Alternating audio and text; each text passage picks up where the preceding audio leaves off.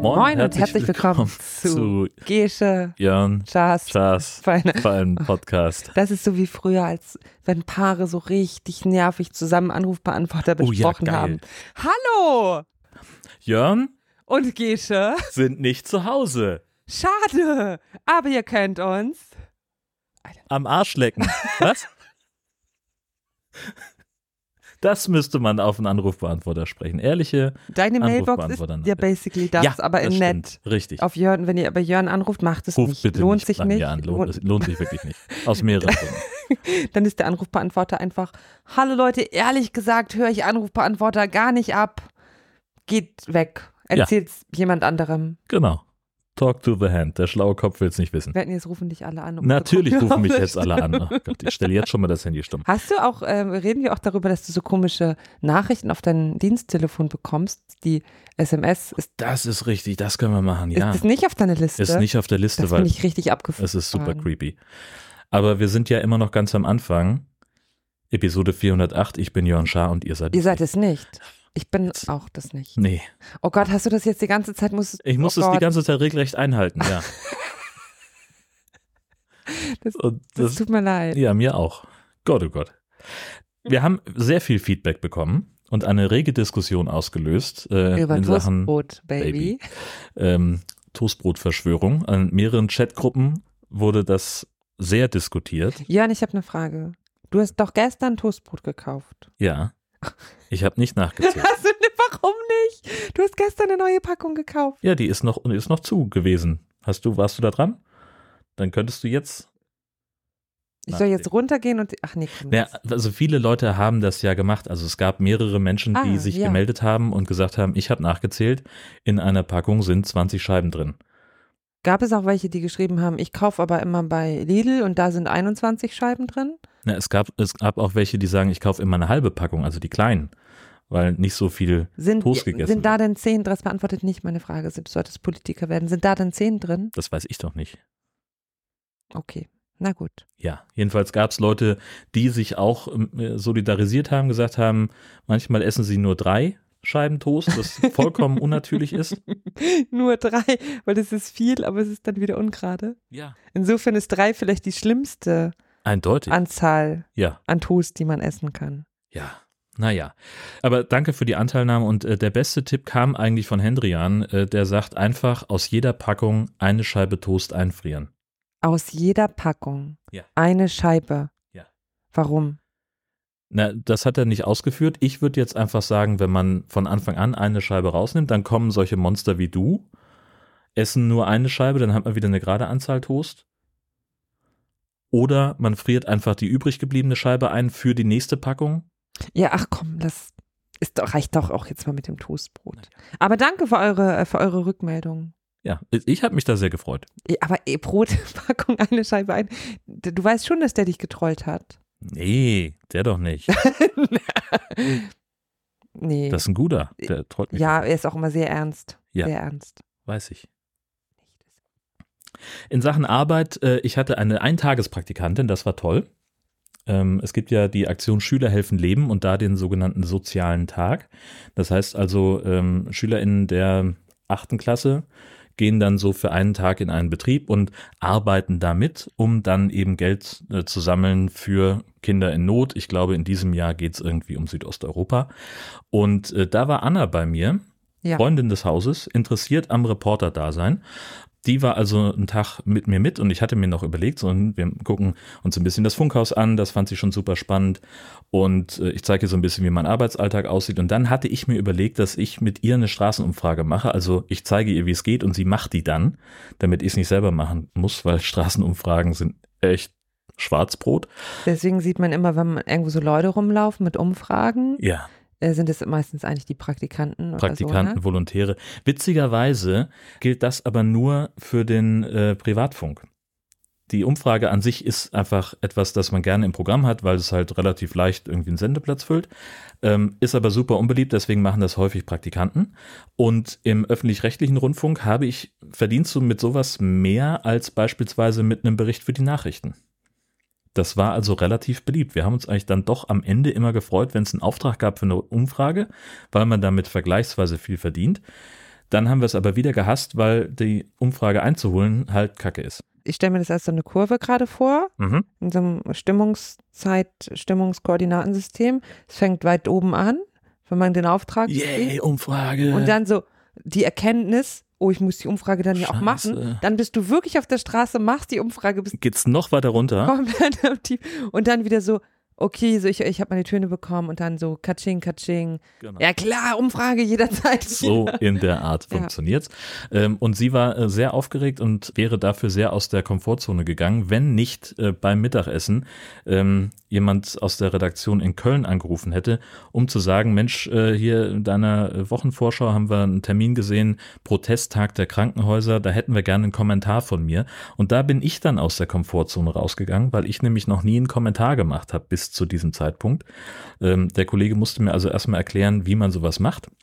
Also sprich, wie der, der logische Aufbau ist, den, den Sie so haben wollen, der inhaltliche Ablauf, der rote Faden. Wie ist der?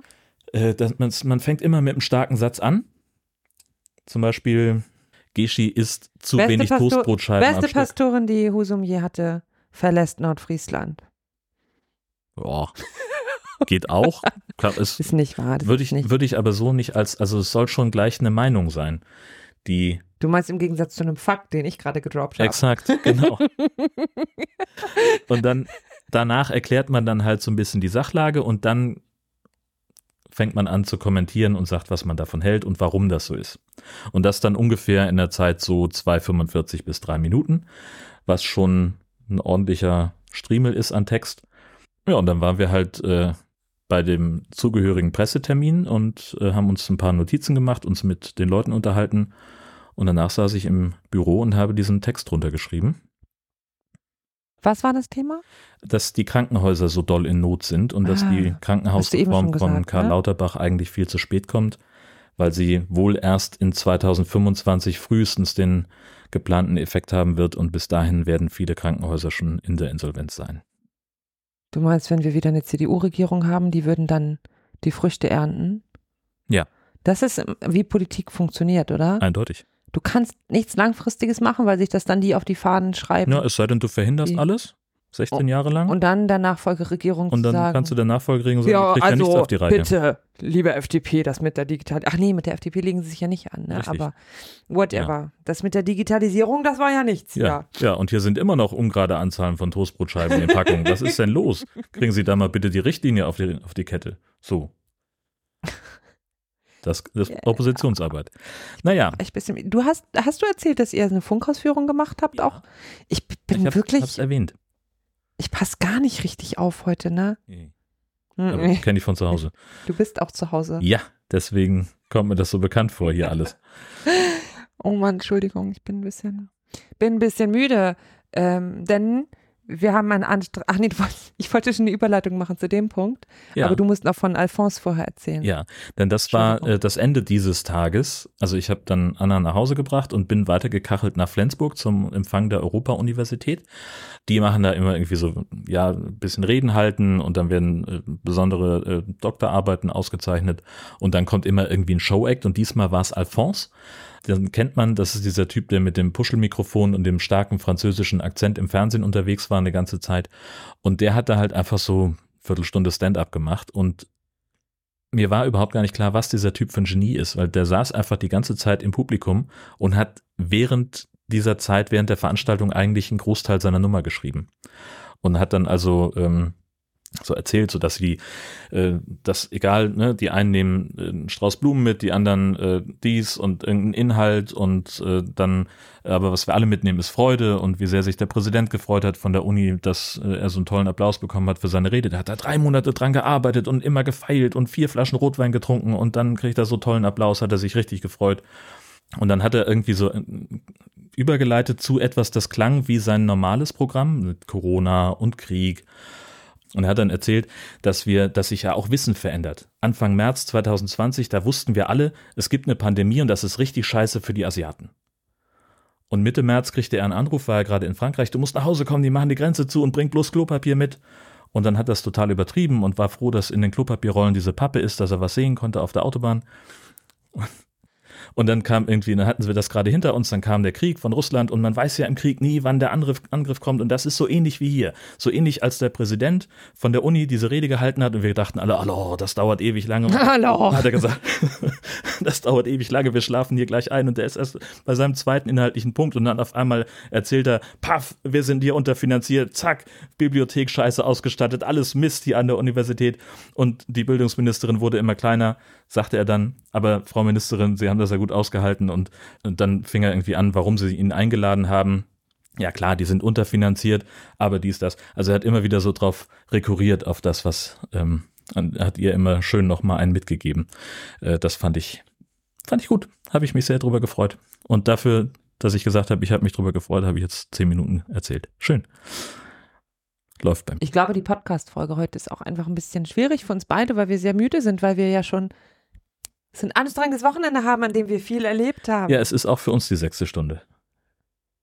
Ja, das war ja. ja. Achso, also genau, weil wir nämlich ja. Das war die Überleitung zum Wochenende. Wir waren in Bad Segeberg. Sind wir hingefahren, denn äh, dieses Wochenende war ja Karl-May-Premiere am Kalkberg und äh, ich hatte zufällig zwei Karten. Zufällig? Die haben mich eingeladen. Gesche und äh, Gastini waren vorher noch in der Fledermaus-Ausstellung und in der Höhle. Da war ich dann auf dem Campingplatz in Klein Rönnau und hab den, hab alles hingestellt und einen kleinen Powernap gemacht und deswegen weiß ich nicht, was ihr in der Ausstellung und in der Höhle erlebt habt. Das war schön. Wir haben Riesenstabheuschrecken gesehen. Nee, die heißen Riesenstabschrecken, glaube ich. Genau. Ähm, das haben wir gegoogelt. Danach. Aber die kleineren, wieso habt ihr das gegoogelt? Das Weil wir nicht sicher waren mit ich der Ich wusste das, Riesenstabschrecken. Ja. Weil die kleinen heißen Stabheuschrecken. Genau aber die großen heißen Riesenstabschrecken. Ja, genau. Wir, wir saßen nämlich noch zusammen und sie hat ihren Zettel aufgeschrieben, was sie für Tiere gesehen hat. Ja. Und dann waren wir uns, war sie sich an der Stelle nicht mehr sicher. Die waren riesig und sahen aus wie Stäbe. wow. Wir haben ja schon mal eine Podcast-Folge aus dem Noctalis und der, ähm, also mehr aus der Fledermaushöhle, aber auch über das Noctalis gemacht. Diesmal waren wir auch in der Höhle, da waren aber ja keine Fledermäuse, weil die schon alle ausgeflogen sind. Also haben wir nur die, uns die Höhle angeguckt. Und das Infozentrum Noctalis geht unbedingt dahin. Das ist wirklich toll. Ähm, die Mitarbeitenden da sind alle super nett und freundlich und total süß. Und man geht da durch und es ist halt so, dass man so eine kleine Taschenlampe bekommt, damit man quasi, ich weiß auch nicht, fürs Fledermaus-Feeling, da ist alles abgedunkelt und dann kann man es mit, also so halb abgedunkelt, mit der Taschenlampe da auf Entdeckungstour gehen. Und da sind einfach ganz viele Infotafeln und ähm, Bildschirme und Dinge zu. Ihr wart schon mal in der Ausstellung, ne? Ja, also so, solche Sachen halt. Aber es ist gut, wirklich gut gemacht. Und ähm, ganz oben ist dann, auf, also auf der obersten Etage, sind dann auch die Tiere, die echten lebendigen Tiere. Da sind erst mehrere Terrarien mit Tieren, die ja teilweise oder auch nicht auf irgendeine Art mit Fledermäusen zu tun haben oder auch einfach so da sind. Ich weiß nicht. So Mimikry-Tiere halt, wie die Stab, Riesenstabschrecke und so ein anderes Tier, das einfach wie ein Blatt aussieht. Heißt auch wandelndes Blatt, glaube ich, ne? Ja. Und äh, ganz kleine Mäuse, die zu den kleinsten Säugetieren der Welt gehören. Knirpsmäuse. Knirpsmäuse. Ja. Johann war gar nicht mit da drin. Aber sie hat mir das erzählt. Ja. Ja. Ja. Sie fand das sehr gut. Und genau, und ganz zum Schluss sind dann ja auch, man hat ja Fledermausgarantie, dann sind da tatsächlich äh, ein großer Bereich, wie heißt denn das, so hinter einer Glasscheibe halt, auch, also obviously. Ein Raum? Ich würde sagen, Käfig oder Terrarium ist es ja alles nicht. Also man sieht Fledermäuse und zwar Fledermäuse, die im nördlicheren Teil Südamerikas vorkommen das sind auch welche von denen, die so ein bisschen was Lustiges hier vorne im Gesicht haben, wo das so nach oben geht.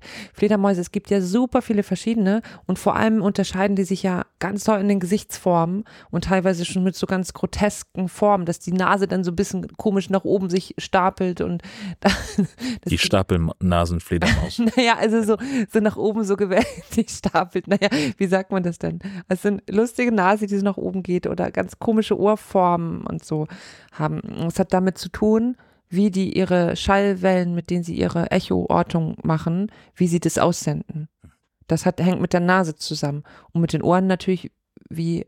Die das auffangen. Also wahrscheinlich je nachdem, ob die mehr bei in bestimmten Baumarten oder wo auch immer die unterwegs sind, hat sich die Nase dann so entwickelt, dass sie da besonders gut dann ihre Echoortung mitmachen können.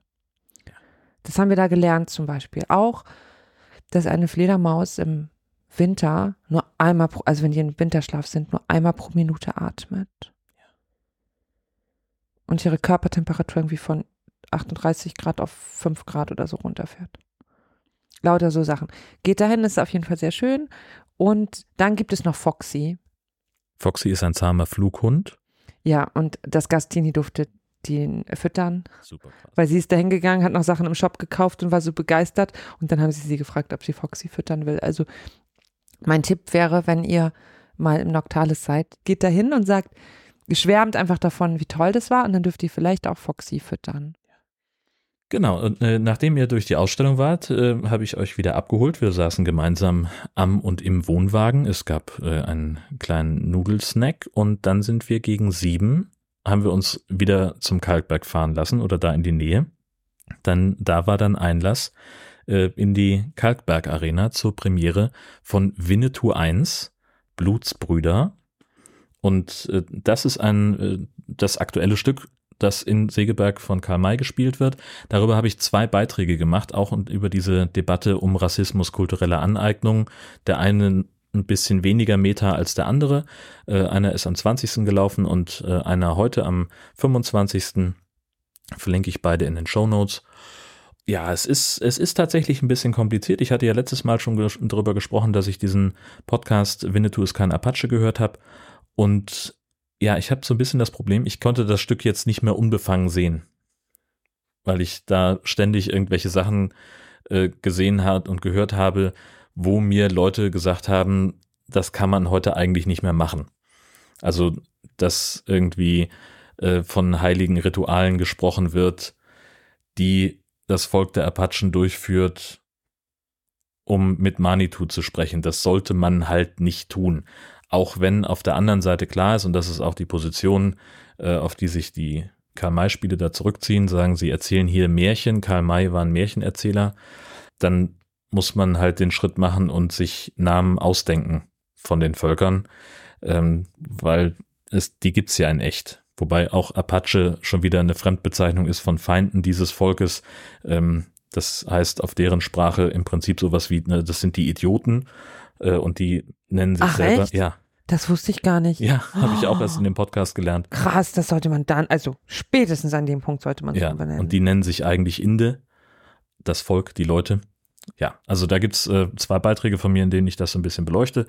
Äh, und mein Erlebnis von diesem Ding war dadurch so ein bisschen getrübt, weil ich halt das äh, einerseits haben die halt selber gesagt in den Interviews, die wir vorher geführt haben, ja, sie thematisieren das ja auch, sie gehen da drauf ein und tatsächlich beginnt das Stück damit, dass Karl May auftritt und erklärt, dass er sich das alles ausgedacht hat. Aber er erklärt das in einer Form, dass einige trotzdem das Gefühl haben müssen, dass die Geschichte ja wahr ist. Kann man, glaube ich, heute wissen, dass er das nicht ähm, alles selbst erlebt hat oder nichts davon selbst erlebt hat und erst sehr spät in seinem Leben überhaupt das erste Mal in Amerika war. Und trotzdem habe ich eine Rezension über diese Premiere gelesen, wo es drin stand, dass dann äh, die Formulierung war irgendwie so Karl Mays Erlebnisse als Old Shatterhand.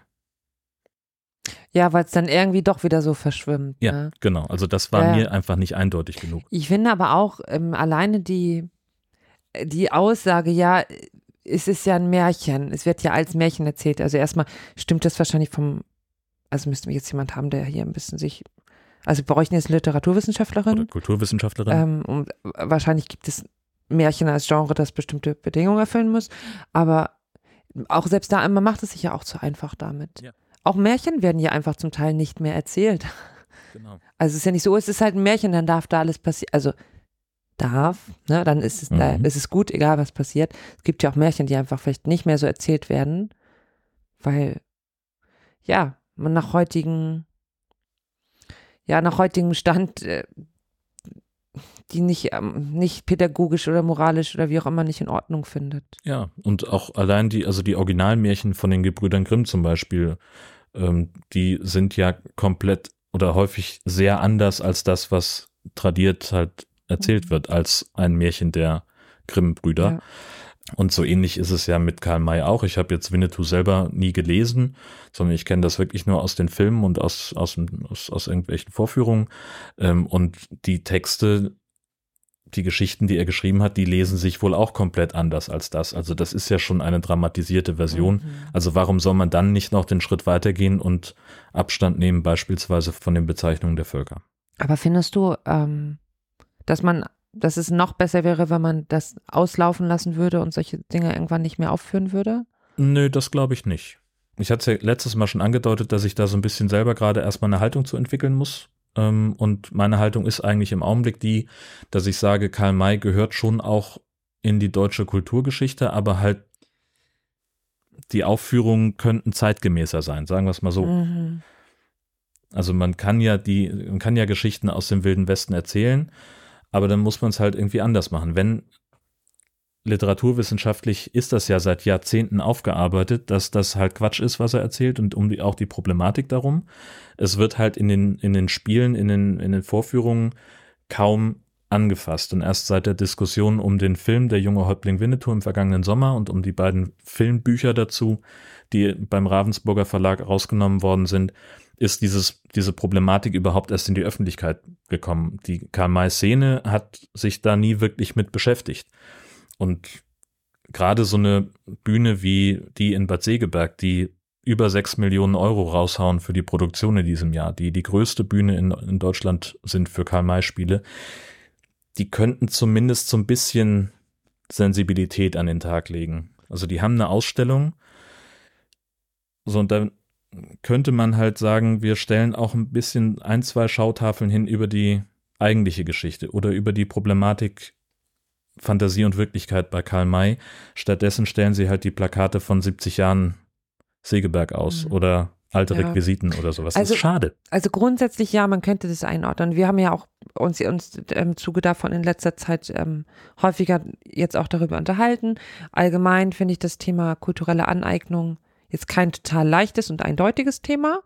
Also ich bin auch nicht so mit Karl May aufgewachsen. Die Bücher standen bei uns im Regal. Mein Papa hat die mal gelesen. Das waren noch seine alten Bücher. Meine Schwester und ich haben die irgendwie nie in die Hand genommen. Wie ich war als Kind bei Karl May spielen. Ich, ich weiß es nicht, Jörn. Auf der einen Seite, ja, es gehört dazu, aber nur weil etwas dazugehört oder weil es, ja, Tradition ist, heißt ja nicht, dass es, dass es gut ist oder dass man es deswegen weitermachen muss. Das andere finde ich so, also auf der einen Seite finde ich es auch überzeugend zu sagen, man kann das einordnen, aber ich glaube, egal wie viel, selbst wenn jetzt die Karl-May-Spiele Segeberg ein ernsthaftes Anliegen da hätten und sagen würden, uns ist bewusst, dass es hier ein Problem angerührt wird, dass es hier Stereotype gefördert werden können und dass es vielleicht, ne, also so, und wir wollen das nochmal so und so einordnen. Selbst dann glaube ich, kommst du gegen die Kraft von den Bildern nicht gegen an. Naja. Und davon, dass das in die in Menschen, also in unsere Köpfe gepflanzt wird. Ich habe, wir haben auch als Kind Cowboy und Indianer gespielt und so.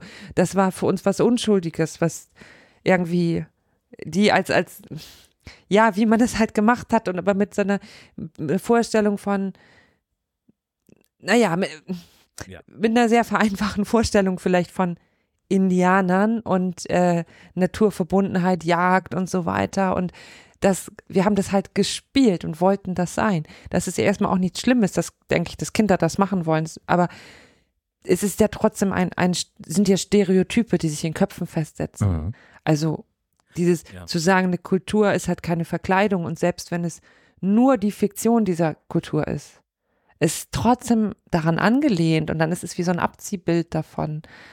Und ich glaube, diese Bilder, die da erzeugt werden und dass das so weiterlebt in den Köpfen, unser altes Cowboy- und Indianerspielen, das ist stärker als die Einordnung. Mhm.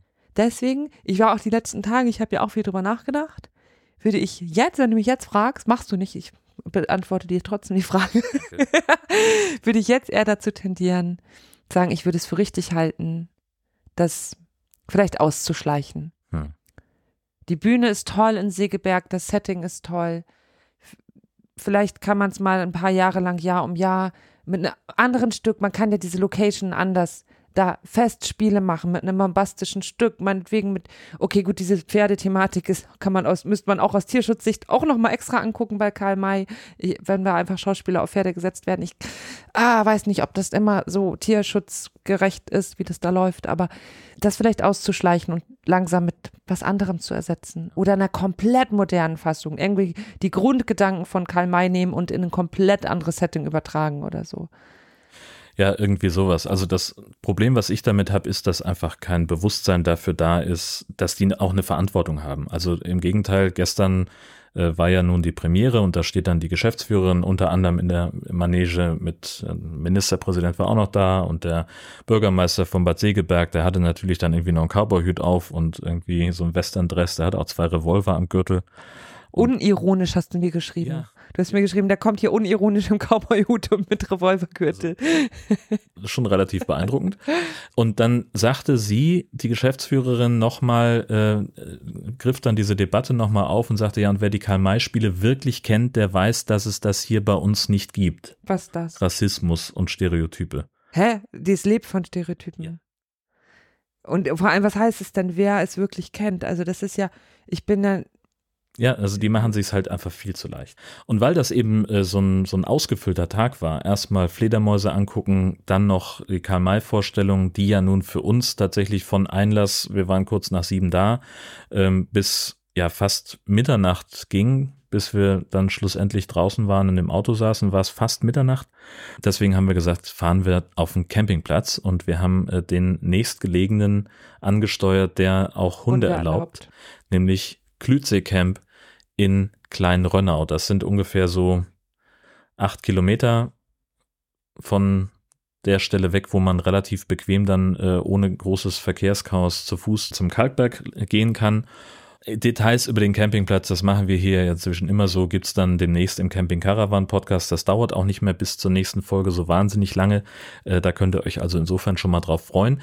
Äh, jetzt hatten wir nur das Problem, dass ja das Wochenende in der Regel mit dem Sonntag endet und dass dann sonntags äh, die Geschi halt auch äh, als Pastorette im Einsatz ist. Pastorette. ja, ich war auch noch richtig verpeilt, weil wir hatten Taufgottesdienst ähm, heute am Dockhook, also am, am Deich bei uns. Und ich wusste eigentlich, der ist um elf, aber irgendwie hatte ich zwischendurch immer im Kopf, dass der nachmittags ist. Und bei unserer Planung war es immer so, ja, dann können wir vormittags gemütlich zurückfahren. Und dann habe ich erstmal das Freitag, nee, warte mal. Das ist um elf ist der Gottesdienst. Zum Glück hast du es noch rechtzeitig gemerkt. Ja, also. Naja.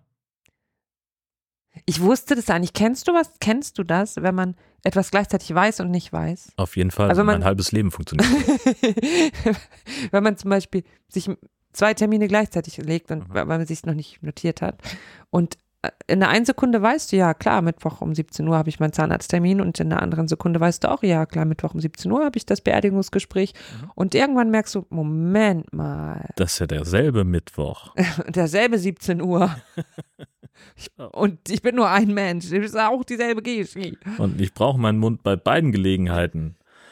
Das führte aber ja letztlich nur dazu, dass wir gesagt haben, okay, wir fahren trotzdem, weil es natürlich Quatsch wäre, ähm, zu sagen, äh, wir, ihr beide geht irgendwie nachmittags drei Stunden gemütlich äh, da in die Ausstellung und zu den Fle Fledermäusen und danach verbringst du dann fast fünf Stunden in Bad Segeberg, während wir ja, das ist halt das Ding, weil man könnte schon, ich kann schon fünf Stunden mit dem Hund irgendwo verbringen, aber wir waren halt in Bad Segeberg. Ja. Hoffentlich hört dich niemand das Patzegeberg. Wenn doch, Grüße. Ähm, Schön bei euch. Ja, voll.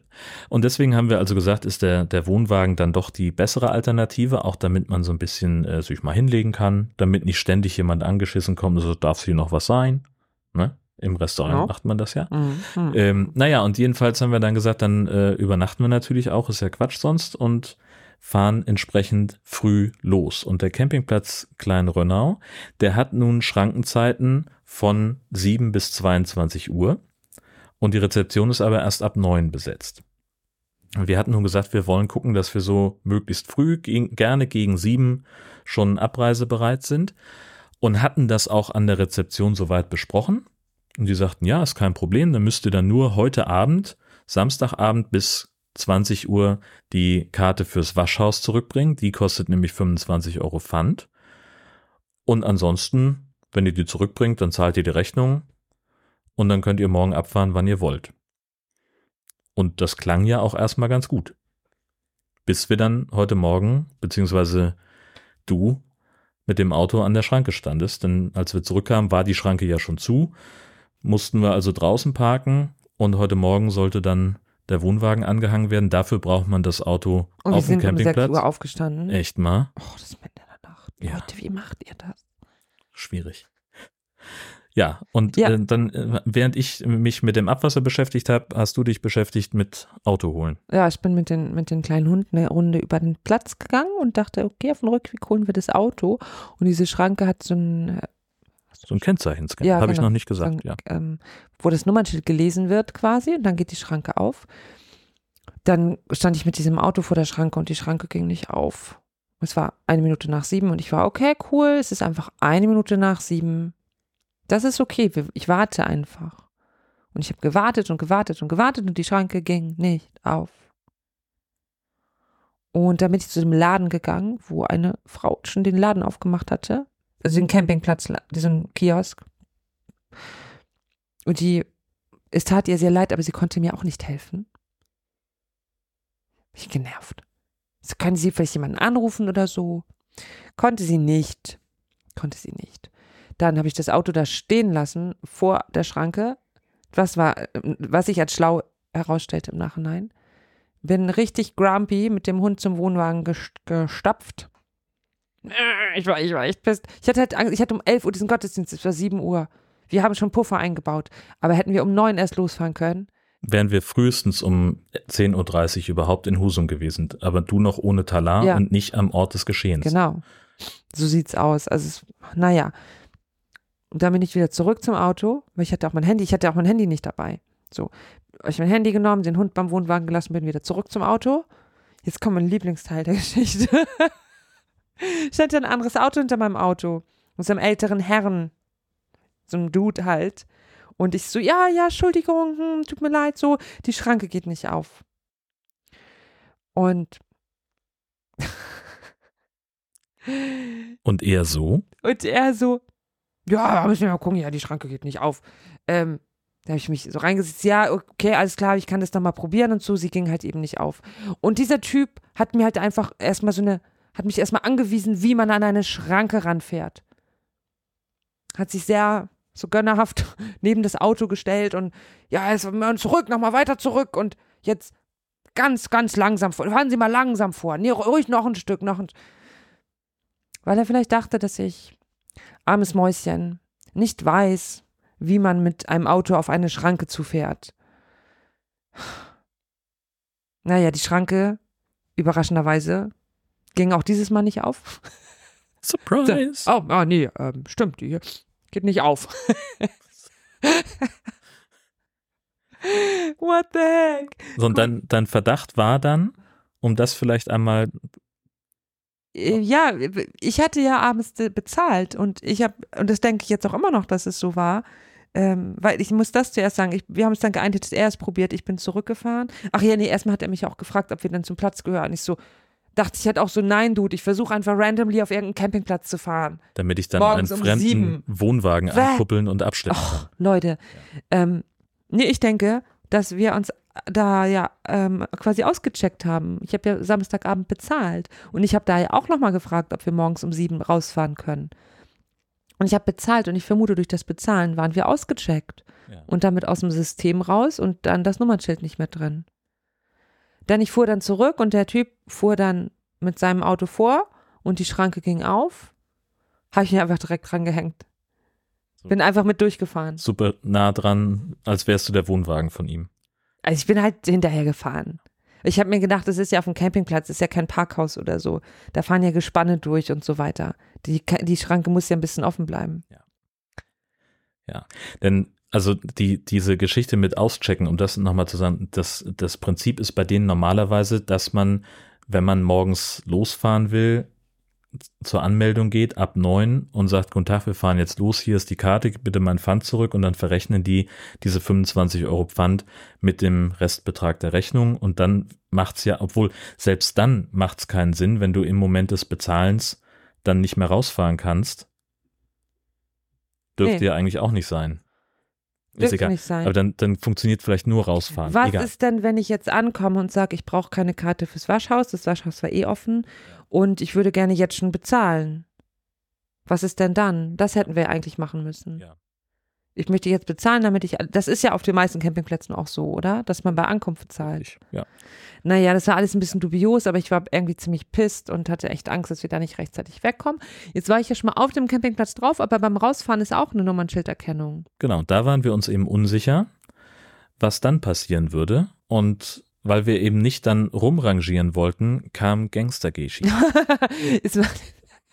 Gangster-Geschi. Nein, Mann, es oh, war halt einfach. Gangster-Geschi, macht niemandem was vor. Da, da, da, da, Gangster-Geschi. Oh. Hast du mir einen eigenen Jingle geschrieben? Ja, heute äh, im Auto schon, hast du oh, gar nicht gehört. Oh, das war romantisch. Und Lexi da hoch. naja, ist ja auch egal. Auf jeden Fall, ich war wirklich, wirklich piss und sauer auf diesem Campingplatz. Die hatten auch keine Notfallnummer oder irgendwas. Und ich also, okay, wir, wir kommen hier irgendwie raus. ich kann nicht bis 9 Uhr hier stehen. Es war Viertel nach sieben in der Zwischenzeit. Und wir waren relativ weit hinten. Das war so eine Wiese und das war wahrscheinlich auch irgendwann mal eine Koppel gewesen, vermute ich. Auf jeden Fall auf der Höhe, wo unser Wohnwagen stand, war noch ein Tor. Also so ein, wie so ein großes, ähm, wie heißt das, so ein Gatter quasi. So ein, ja. Ich habe das einfach aufgemacht. Ja. Nee, ohne Scheiß, weil es ja einfach ganz, da hängt so ein dickes, fettes Schloss dran, aber es ist richtig oft bei solchen Toren oder Gattern oder wie auch immer so, dass das nicht abgeschlossen ist. Das ist einfach richtig oft so. Oder also Ketten vor Parkplätzen, dass die nur so vorgehängt werden und dann nur so fake-mäßig so ein Schloss so dran ist. Ja die aber nicht zugemacht werden. Das machen richtig viele Leute. Nicht einfach so, ich gucke jetzt, ob das auf ist. Und da war es halt tatsächlich auf. Und dann sind wir einfach da. Haben also überhaupt gar nicht versucht, die Schranke zu benutzen. Also wahrscheinlich sind wir für das System auch immer noch auf dem Platz. Wir sind Platz. noch da eigentlich, ja. Wir kriegen jetzt den nächsten Anruf, wann wir denn abreisen. Wir suchen dann den Wohnwagen. Und wo wir sind, genau. Richtig. Und wir ja. gleichzeitig sind wir nicht da, weil wir ja schon ausgecheckt hatten und aber auch noch da, weil wir nicht runtergefahren ja, sind. Wir sind Schrödingers Wohnwagen. Wohnwagen.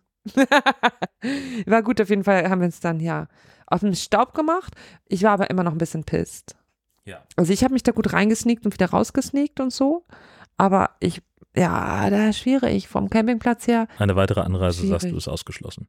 Ich habe gesagt ja, weil erstmal war es ja auch nicht super günstig, der Campingplatz. 42 Euro. Ist jetzt nicht super teuer, aber es ist auch nicht super günstig. Es ist kein Billo-Platz so. Und nee, weiß ich nicht. Da, Immerhin haben die eine Sauna und einen Swimmingpool, Wellness an. Ja, haben wir das genutzt? Nein, aber Deswegen ist mir ist es egal, ob die einen Wellness-Bereich haben. Mir wäre halt zum Beispiel wichtig gewesen, dass ich durch die Schranke fahren kann. Das wäre deine Wellness gewesen. Das wäre mein, mein, meine Wellness wäre gewesen. Diese verfickte Schranke geht einfach auf. Ja.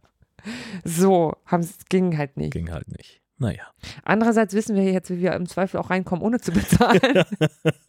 Spätanreise. Weiß Bescheid. Nee, bei sowas, du musst nur mit genug Selbstbewusstsein rangehen. Ja. Du musst da hingehen, komplett selbstverständlich dieses Tor anheben und zur Seite machen. Reinfahren. Dich, ich würde dich mit einer großen Geste so reinwinken. Ja. Nein, wir würden das nicht machen. Wir würden also. Aber wir könnten. Weil wir, wir wüssten, wie es geht. So.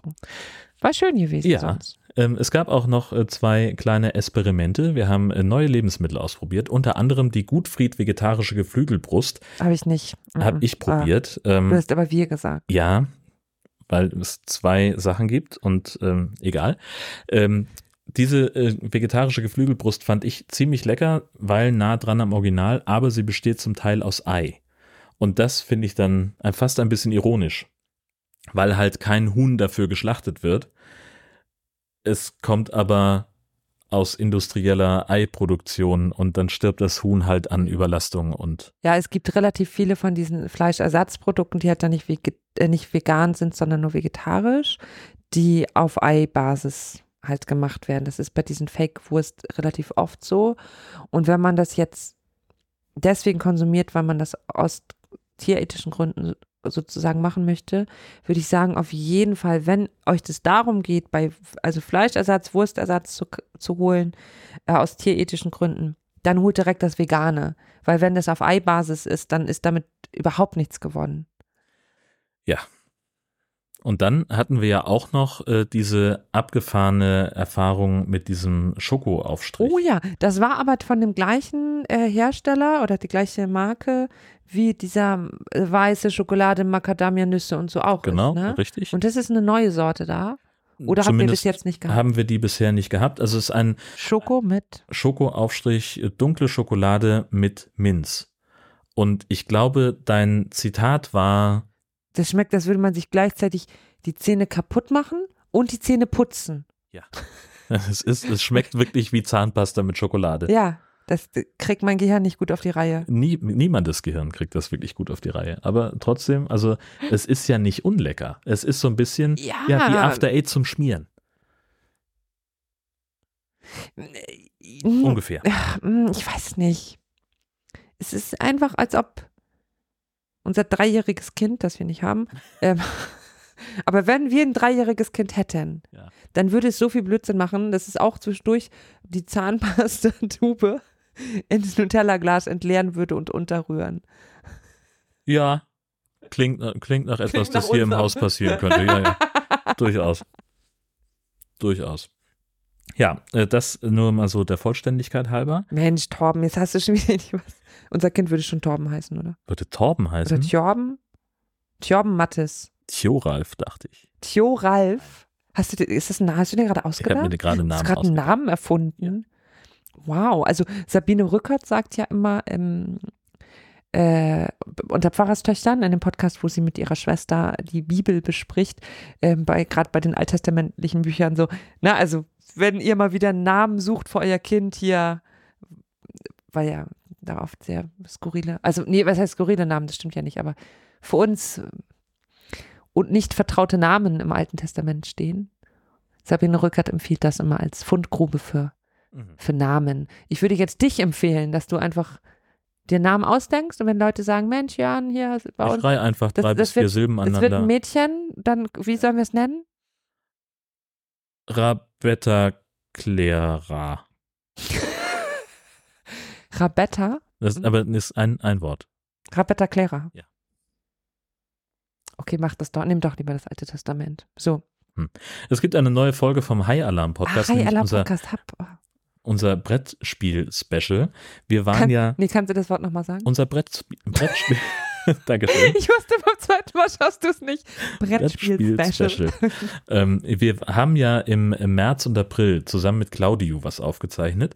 Und nach der Aufzeichnung sind wir noch zu den Kakis ins Studio gegangen, weil wir nämlich das. Das klingt auch verkehrt, wenn man nicht weiß, worum es geht. Kack- und Sachgeschichten. Ja, ich weiß das. Ich sage nur, wenn man das nicht weiß, ja. das ist dann ein bisschen naja, wir haben, wollten jedenfalls das Brettspiel spielen.